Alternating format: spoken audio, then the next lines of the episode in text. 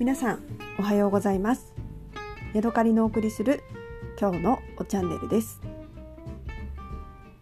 えー札幌に引っ越してきて20日ほど経ちましたかな？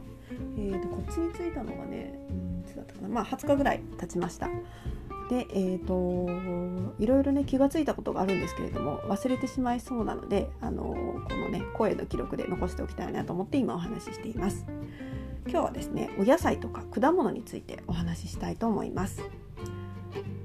えーとですね、私は果物を買うのが好きで、あの常にねあの家にはなんか安いものばっかりですけれども、えー気軽に食べれるような値段で果物をね常備しておきたいなということを考えています。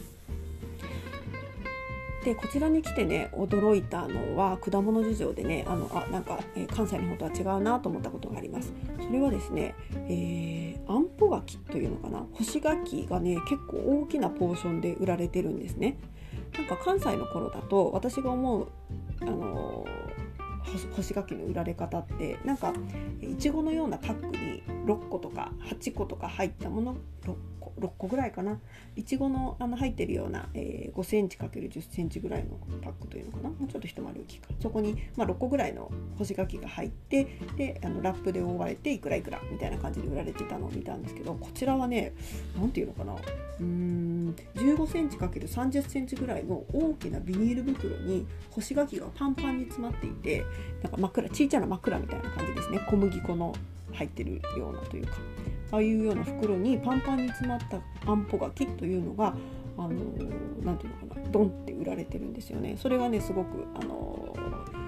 関西の方と違うなって思ったことですね。柿自体はねそのままで売られてるのを見たことがないです。まあ時期的にもう1月だからなのか生の柿ではなくてその干し柿っていうのを大きな束で売られているっていうところがなんかあの関西の方と違うなと思いました。もう一つはね箱売りでみかんが売られている、あののをよく見かけます。山積みになってますね。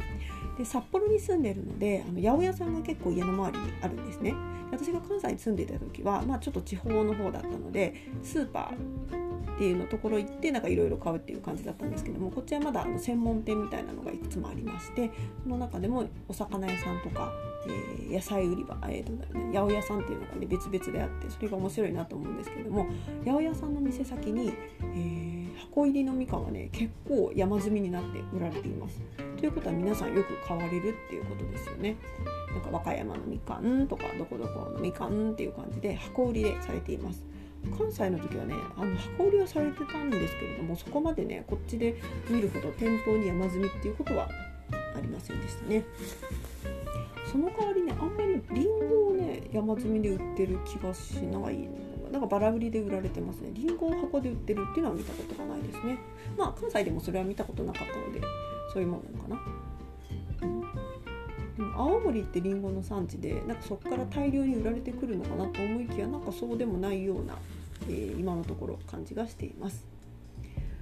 あとですね、えーお野菜になるんですけれども意外とね野菜はねそんなにあのーなんかキャベツだとか白菜だとか大根とかそういうのは、ね、そんなに安くないですね。もしかしたらあのー本州の方が安いかもしれないです。季節的なものもあるかもしれない。一つですね私がねこれは安いと思ってびっくりしてるのが、えーごぼうとそれから山芋ですね。これがねなんか、えーすごく安いです。特に山芋が安い。私があの関西で暮らしてた時はなんだろうな両手に乗るぐらいの山芋で400円とか300円とかしてて私お好み焼きにあの山芋をすって入れるレシピがすごく好きなんですね。ふわふわして柔らかくて作れるので、